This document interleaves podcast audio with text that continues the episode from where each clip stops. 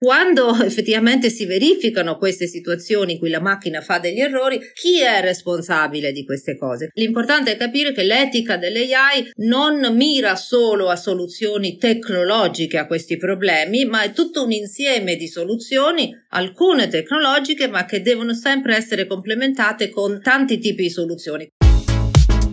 Salve a tutti, siete all'ascolto di Insider dentro la tecnologia, un podcast di Digital People e io sono il vostro host Davide Fasoli.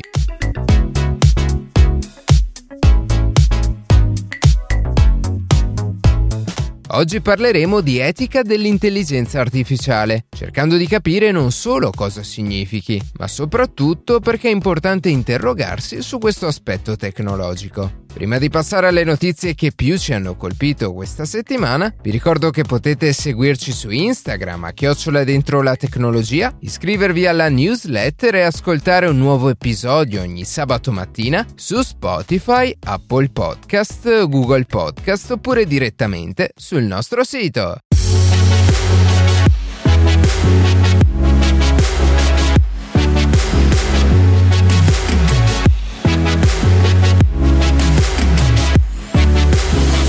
Secondo un recente rapporto stilato da Verizon Communication, negli ultimi due anni, in concomitanza con l'aumento dello smart working a causa del Covid-19, gli attacchi informatici, in particolare di phishing e ransomware, sono aumentati rispettivamente dell'11 e del 6% in tutto il mondo. Tra i paesi più colpiti vi sono gli Stati Uniti, che dopo l'attacco all'oleodotto Colonial Pipeline e quello alla piattaforma di gestione Orion di SolarWinds, hanno deciso di sviluppare, grazie all'appoggio delle principali big tech, un modello che rinforzi la cybersicurezza nazionale in tutta la filiera della tecnologia. Tra i partecipanti vi sono anche Google e Microsoft, i quali investiranno nei prossimi 5 anni un totale di 30 miliardi di dollari per migliorare il livello delle attuali soluzioni per la sicurezza informatica a livello nazionale. Apple e Amazon invece sono rimaste al momento in disparte, anche se il colosso dell'e-commerce e-commerce ha annunciato che a partire da ottobre renderà disponibili i materiali di formazione sulla sicurezza informatica che ha sviluppato per mantenere al sicuro le proprie informazioni dall'attacco di possibili cybercriminali.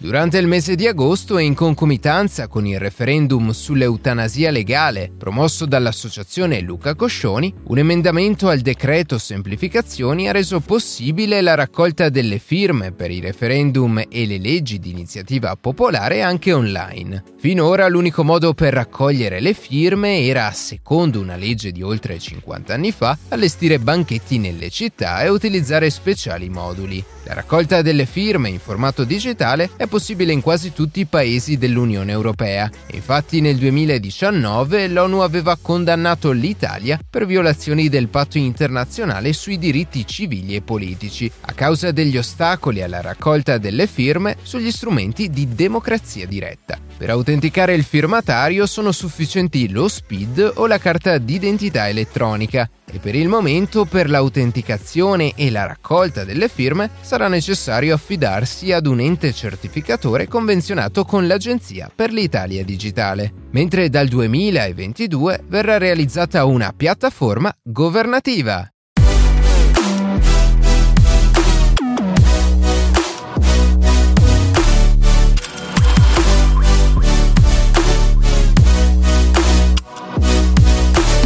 Qualche mese fa avevamo parlato nella puntata Intelligenza artificiale verso un mondo humanless di cosa sia l'intelligenza artificiale e di quanto sia fondamentale in numerosi settori. Date come abbiamo visto le infinite possibilità che offre, negli ultimi anni questa tecnologia è diventata una delle più pervasive, talmente tanto che un suo abuso potrebbe pure diventare pericoloso. È quindi necessario definire un'etica, delle regole e dei campi dove l'intelligenza artificiale può operare. E per parlare di questo siamo in compagnia di Francesca Rossi, responsabile globale per il settore dell'etica dell'intelligenza artificiale per IBM. Benvenuta Francesca.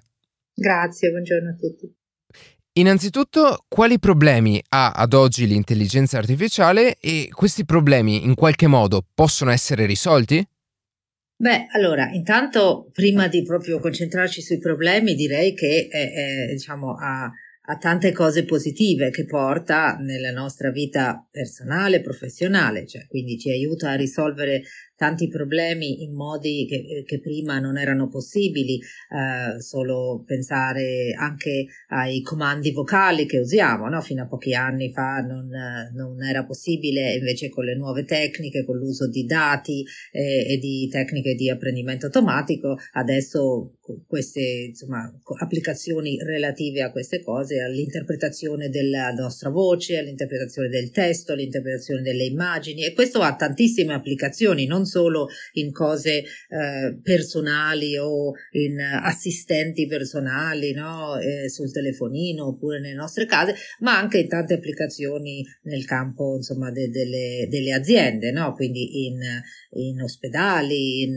um, in aeroporti, uh, in uh, istituti finanziari, eccetera. Quindi insomma ci sono tantissime applicazioni uh, molto positive che aiutano le persone che fanno quei lavori a farli in modo migliore. Eh, però, appunto, come hai detto, è anche uh, proprio perché è una tecnologia così pervasiva, usata in così tanti campi applicativi, che fa nascere delle domande no? eh, eh, di tipo su qual è l'impatto che questa tecnologia ha e se la tecnologia appunto ha delle caratteristiche che potrebbero portare a un impatto negativo. Um, quindi chiaramente ci sono uh, domande che vengono appunto in generale ogni volta che c'è una tecnologia così pervasiva che viene usata così tanto, dici ma come cambierà la nostra società e anzi come sta cambiando la nostra società, riusciamo a stare dietro al cambiamento della nostra società no? ehm, e riusciamo ad usarla nei modi positivi e non evitare il, l'uso in modi negativi. Quindi queste sono domande insomma generali di qualunque tecnologia che possa arrivare o è arrivata anche in passato e che sia usata in modo pervasivo. Per l'intelligenza artificiale ci sono anche delle domande un po' più specifiche, proprio sulle eh, legate alle tecniche che vengono usate in, questa, in questo campo. Una, eh, una caratteristica è che eh, molte di queste tecniche hanno bisogno per funzionare bene di grandi quantità di dati e quindi chiaramente nascono domande relative all'uso di questi questi dati, chi li raccoglie questi dati, cosa ci fa, a chi li dà, per cosa vengono usati. Eh, vengono usati per fare una profilazione del, di me e poi per usarli per altre cose. Quindi chiaramente la gestione dei dati è una cosa molto discussa che porta poi a delle politiche o delle regole o degli standard, eccetera, per esempio, sappiamo che in Europa c'è una legge che non c'è in altre parti del mondo, che è la General Data Protection Regulation, che mette insomma in chiaro alcuni diritti di chi rilascia i propri dati, perché chiaramente più dati anche personali l'intelligenza artificiale ha su di noi, in principio più ci dà delle soluzioni personalizzate, quindi in principio è una cosa positiva, ma bisogna essere sicuri di come li usa. Un'altra cosa importante è che il, il, fatto che appunto alcune di queste tecniche eh, apprendono come risolvere problemi a partire da grandi quantità di dati, allora questo vuol dire che noi non diciamo esattamente a queste macchine quali sono i passi da fare per risolvere un problema, ma lo apprendono loro in un modo che è un po' nascosto a noi, eh, anche a chi le programma le macchine. Quindi tutto viene da questo insieme di dati, di esempi che la macchina vede e quindi se questi dati dati non rappresentano bene, per esempio, tutte le eh, categorie di persone o, o i, che possono essere coinvolte nella, in questo problema da risolvere, beh, allora questo può creare, in quello che la macchina deciderà di fare, dei possibili ehm, eh, discriminazioni tra categorie di persone. Se per esempio i dati da cui la macchina ha preso come eh, risolvere un problema sono soprattutto relativi a eh, uomini invece che donne, beh, se allora si, tro- si trova di di fronte a un problema che è relativo a una donna sarà meno in grado di risolverlo bene solo perché ha visto meno dati, insomma. Quindi in generale bisogna riuscire a, a, vedere, a capire se ci sono questi problemi di possibilmente fare macchine che poi creino delle, delle discriminazioni. E chiaramente in alcuni campi questo è regolamentato da leggi, già prima dell'uso dell'intelligenza artificiale e adesso anche con l'uso di questa tecnologia ma in altri campi insomma bisogna stare attenti, quindi ci sono degli strumenti anche tecnologici stessi mh, che aiutano a vedere se per caso si creano discriminazioni o no e a mitigarle. E dico mitigarle perché non è detto che si possano eliminare completamente, ma oltre a questi strumenti tecnologici è importante che chi programma questi sistemi di intelligenza artificiale sia eh, educato a questa problematica, che sappia capire che, che i team abbiano abbastanza persone diverse tra loro, in modo che si riconoscano anche i propri pregiudizi nascosti e inconsci, no? Quindi il problema della cosiddetta del bias o della fairness, di come fare in modo che una macchina non, non faccia discriminazioni. Un'altra cosa è che se queste macchine, diciamo, alcune di queste tecniche, appunto basate su apprendimento automatico, deep learning, sono un po' eh, opache, cioè sono un po' una scatola nera per eh, riuscire un po' a capire come prendono delle decisioni a partire dai, dai dati in input. E quindi questo vuol dire che io a volte non riesco a capire se io voglio usare quello che mi dice la macchina per poi prendere la mia decisione sulla base di quello che mi, ra- mi suggerisce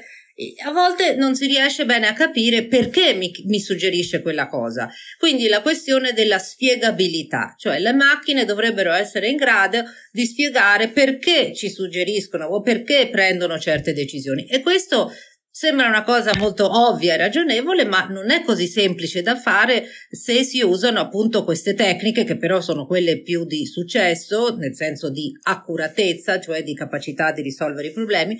eh, come quelle appunto del deep learning, eccetera. Quindi lì c'è tutto uno studio su come fare in modo di tirare fuori queste spiegazioni di decisioni che vengono prese dalla macchina e senza queste spiegazioni chiaramente non è difficile fidarsi di una macchina che è un po' una scatola nera, no? È difficile eh, eh, de- demandare a queste macchine eh, di, che prendano decisioni da sole senza la supervisione delle persone, perché appunto non, non, non sa co- co- come mai prende delle decisioni. E poi diciamo ci sono anche tutti gli aspetti di accountability, no? Cioè chi è responsabile? Queste Alcune di queste tecniche sono inerentemente basate sulla statistica e sulla te- probabilità, quindi hanno sempre una percentuale di errore, non perché il programmatore ha fatto un errore nel programmare le macchine, ma perché proprio analizzano questi dati e li, li, li li gestiscono, poi prendono delle decisioni sulla base di analisi statistiche. Quindi quando effettivamente si verificano queste situazioni in cui la macchina fa degli errori, chi è responsabile di queste cose? Quindi anche queste sono domande importanti, insomma, che vengono discusse, su cui si trovano tante soluzioni, ma l'importante è capire che l'etica dell'AI non mira solo a soluzioni tecnologiche a questi problemi, ma è tutto un insieme di soluzioni, alcune tecnologiche, ma che devono sempre essere complementate con soluzioni che riguardano l'educazione, il training, eh, la discussione multidisciplinare, multi-stakeholder eh, e tanti tipi di soluzioni, quindi standard, le linee guida, le leggi, le politiche aziendali, eccetera. Ed entrando più nello specifico, come hai detto tu eh, all'inizio, l'intelligenza artificiale ha tantissimi aspetti positivi e ci sono degli ambiti in cui un'intelligenza artificiale funziona molto meglio rispetto ad, diciamo così, un algoritmo tradizionale. E proprio per questo l'intelligenza artificiale viene utilizzata in numerose applicazioni anche molto delicate, come in ambito medico o nella guida eh, di automobili, quindi la guida autonoma. Come dovrà comportarsi l'intelligenza artificiale in questi ambiti? Beh, diciamo, nell'ambito della medicina, appunto, secondo me l'approccio eh, preponderante è quello di eh, macchine che non prendono decisione da sole, ma eh, aiutano eh, le persone, eh, i medici, no? Eh, gli esperti, a prendere delle decisioni migliori. Quindi che analizzano i dati, anche quantità di dati che una persona da sola non sarebbe in grado di analizzare, e poi suggeriscono alcune opzioni di eh, soluzione per il problema che si ha di fronte, che sia trovare la terapia migliore o insomma capire se eh, una macchia sulla pelle è un melanoma oppure no, insomma qualunque decisione che deve prendere un medico, ma diciamo l'approccio che mi sembra preponderante è quello di usare le capacità delle macchine che sono complementari a quelle delle persone non nel prendere decisione in autonomia, ma nel aiutare le, le persone a prendere decisioni migliori. Quindi in quel caso appunto è anche lì molto importante questo aspetto della spiegabilità delle macchine, perché questo medico che si vede arrivare delle possibili soluzioni o insomma possibile eh, da parte della macchina deve capire perché mi suggerisce queste cose e se quindi approvarle e poi usarle per prendere la decisione finale oppure rifiutarle e prendere una decisione diversa, ma non riuscirebbe a fare questo se non ci fosse appunto questo aspetto anche insomma in qualche forma di appunto di per capire perché questa macchina mi suggerisce di fare questa cosa. Però insomma nella medicina e in generale quando ci sono queste soluzioni, questi, questi ambiti di decisioni così eh, ad impatto così forte nella vita delle persone, come quelle che si, pro, si trovano in campo, insomma, in campo medico, eh, è soprattutto un approccio di macchine a supporto delle decisioni prese da una persona. Le macchine a guida autonoma diciamo che n- non ci sono ancora, no? E diciamo che eh, io non la vedo, cioè eh, secondo me c'è ancora molto da fare dal punto di vista tecnologico, ma anche delle regole, delle infrastrutture nelle strade, eccetera, per fare in modo che eh, ci sia un ambiente in cui queste macchine a guida completamente autonoma possono agire in modo anche sicuro per le persone. Però eh, la tecnologia che è stata messa a punto nel, eh, con lo scopo di eh, eh in futuro avere macchine a guida autonoma è senz'altro una tecnologia, cioè no, perché uno potrebbe dire, vabbè, le macchine guida autonome non ci sono, ma insomma, allora erano quelle che noi aspettavamo per poter salvare tante vite, eccetera. Ma in realtà, appunto, la tecnologia che è stata messa a punto nella strada verso le macchine a guida autonoma è già, eh, salva già tantissime vite, perché la maggior parte delle case automobilistiche usano in parte questa tecnologia per sistemi di guida assistita che eh, chiaramente so, salvano tantissime vite, aiutano appunto anche in quel caso il guidatore umano a accorgersi magari se appunto si addormenta, accorgersi se va fuori corsia, eccetera, eccetera, o se davanti frenare se vede un, un ostacolo, eccetera. Quindi per il momento è quello che io vedo come il principale, diciamo, risultato positivo e impatto positivo della tecnologia sviluppata con, con lo scopo di arrivare a macchina guida autonoma. Um, per il momento è, eh, sono tutte macchine sotto la supervisione del guidatore umano. E anche lì, appunto, secondo me, le soluzioni tecnologiche hanno ancora bisogno di fare dei passi avanti per assicurare una maggiore sicurezza, ma poi ci sarà bisogno di mettere in piedi tante altre regole che siano quali test eseguire per poter dire che una macchina è pronta per eh, essere messa sul, essere usata, eh, quali ehm, insomma regolamentazioni mettere in piedi, quindi tutta una serie e, se le strade devono avere dei sensori, delle infrastrutture diverse, perché in fondo le strade sono state pensate per guidatori umani, non so, quindi i segnali sono stati pensati per guidatori che hanno gli occhi e quindi vedono le cose in un certo modo, non per le macchine che vedono le cose in un modo completamente diverso e che spesso potrebbero fare errori nell'interpretare un uh, segnale di stop, un segnale no, di precedenza, eccetera. Quindi è il caso di, di lasciare tutte le infrastrutture come sono e quindi fare in modo che le macchine usino le stesse infrastrutture pensate per le persone oppure è il caso di cambiarle. Quindi tutta una serie di cose che vanno al di là della tecnologia che appunto devono essere un po' pensate e risolvere a livello di società, non a livello di una singola azienda, per arrivare a, a un ambiente sicuro dove ci siano queste questo tipo di macchine.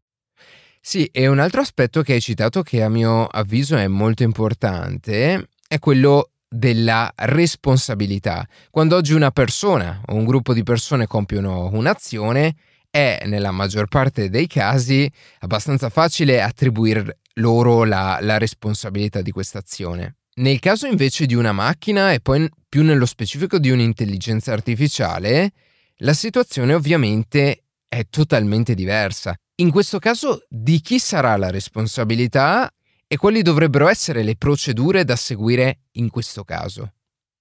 In molte situazioni dove le decisioni hanno un impatto importante sulla vita delle persone, sulla sicurezza delle persone, in realtà le, le, le, macchine sono a supporto delle decisioni prese dalle persone. Quindi in quel caso il decisore finale è ancora una persona, anche se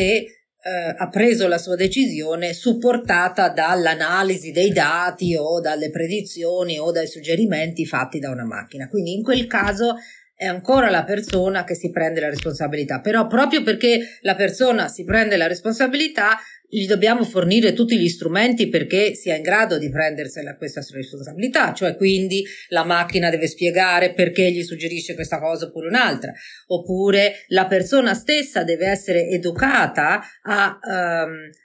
cosa fare di queste informazioni che vengono dalla macchina, come interpretarle, come inserirle nel, nel, proprio processo decisionale. Quindi non è che uno gli mette una macchina di fronte e ti dice una cosa e poi vedi te cosa farne. Quindi c'è tutto un sistema di comunicazione interazione tra la macchina e la persona che alla fine appunto si prenderà la responsabilità di una decisione che deve mes- essere messo a punto con cose che devono venire da chi produce le macchine, cioè spiegaz- spiegabilità, eh, eccetera, eccetera, e cose che devono essere anche dal lato dell'operatore, cioè della persona che prenderà la decisione, quindi che deve capire bene cosa fare e che, come interpretare le cose che gli dice la macchina. Eh,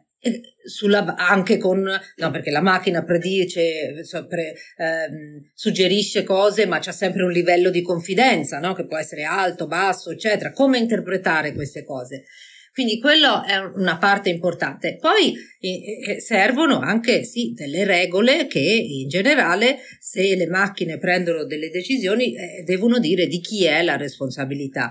Um, per esempio in Europa uh, in questi mesi appunto la Commissione europea sta proprio mettendo a punto una nuova proposta di legge europea sull'accountability, cioè su chi è responsabile sull'accountability dell'intelligenza artificiale, cioè su chi deve essere considerato responsabile nel caso uh, una macchina faccia un errore che abbia un impatto insomma uh, negativo sulla vita delle persone.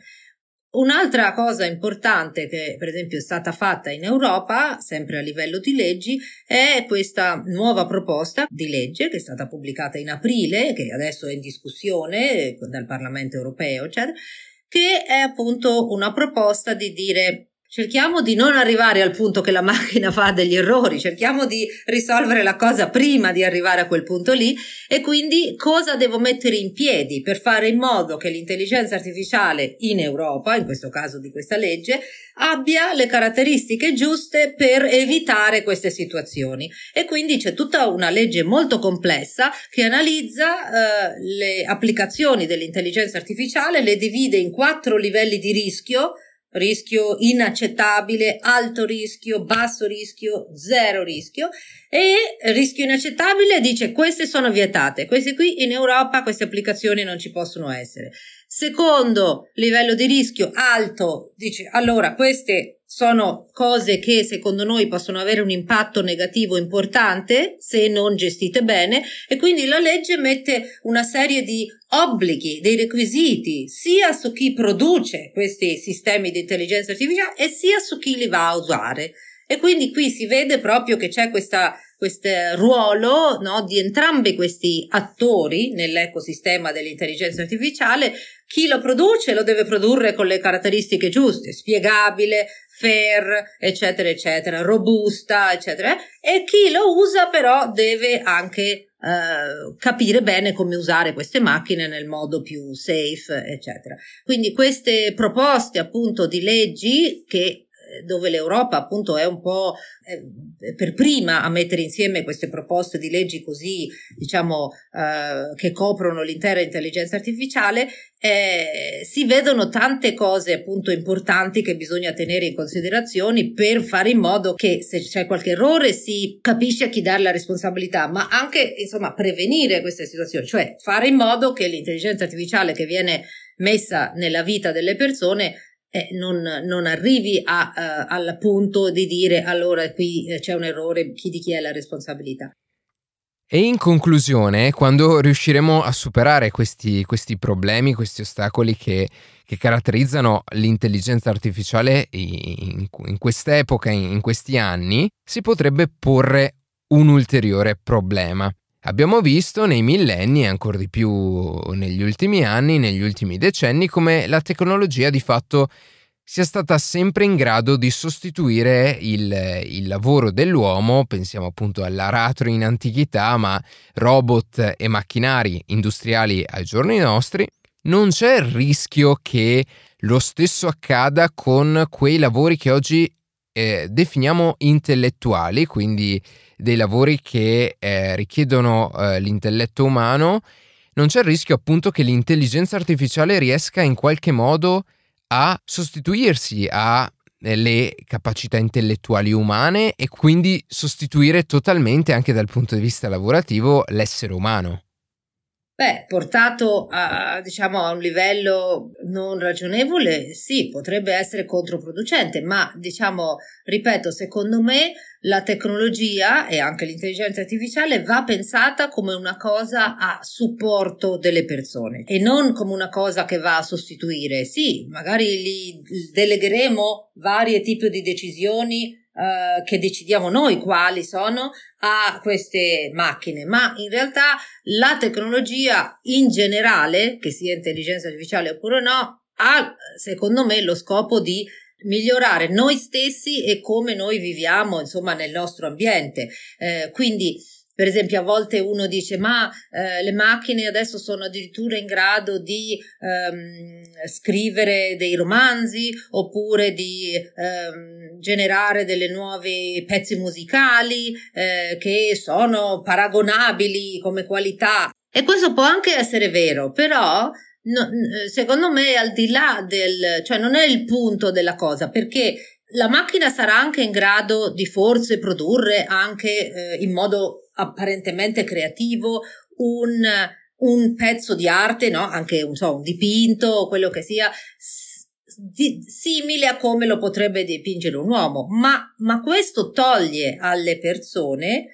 il processo creativo che è fondamentale. Il fonda- eh, fondamentale non è il risultato, è il processo creativo di che questa persona eh, eh, di cui fa esperienza e che poi lo porterà eh, questa persona ad avere appunto un, un senso critico eh, e, e quindi diciamo è chiaro che bisogna tenere in considerazione quelle cose che per noi sono importanti, no? Eh, una società, per esempio, in questo particolare esempio, di persone dove le persone non, non, es- non hanno più esperienza del processo creativo, qualunque esso sia, è una società che secondo me non è dove noi dobbiamo aspirare ad arrivare, no? Quindi è importante sempre ricordarsi che il progresso tecnologico è eh, positivo, ma non è positivo per sé, cioè non è positivo come fine il progresso tecnologico, è positivo come un mezzo per arrivare a un progresso sociale e individuale e sociale della nostra società e del nostro essere persone.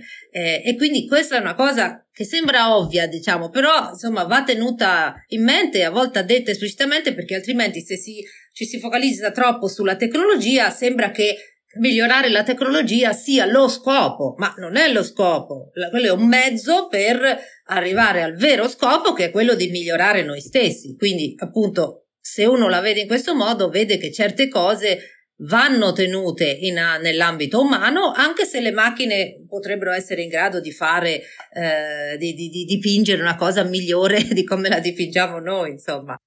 Sì, vedremo come la tecnologia ci aiuterà, eh, l'intelligenza artificiale, ma ovviamente più in generale la tecnologia ci aiuterà nei prossimi anni e nei prossimi decenni. Va bene Francesca, grazie per, per questo tuo intervento, buon lavoro e a presto. Grazie. E così si conclude questa puntata di Insider dentro la tecnologia. Io ringrazio come sempre la redazione, in special modo Matteo Gallo e Luca Martinelli, che ogni sabato mattina ci permettono di pubblicare un nuovo episodio. Per qualsiasi tipo di domanda o suggerimento scriveteci a redazione chiocciola dentro la tecnologia, seguiteci su Instagram a chiocciola dentro la tecnologia dove durante la settimana pubblichiamo notizie e approfondimenti. In qualsiasi caso nella descrizione della puntata puntata troverete tutti i nostri contatti. Se trovate interessante il podcast condividetelo che per noi è un ottimo modo per crescere e non dimenticate di farci pubblicità. Noi ci sentiamo la settimana prossima.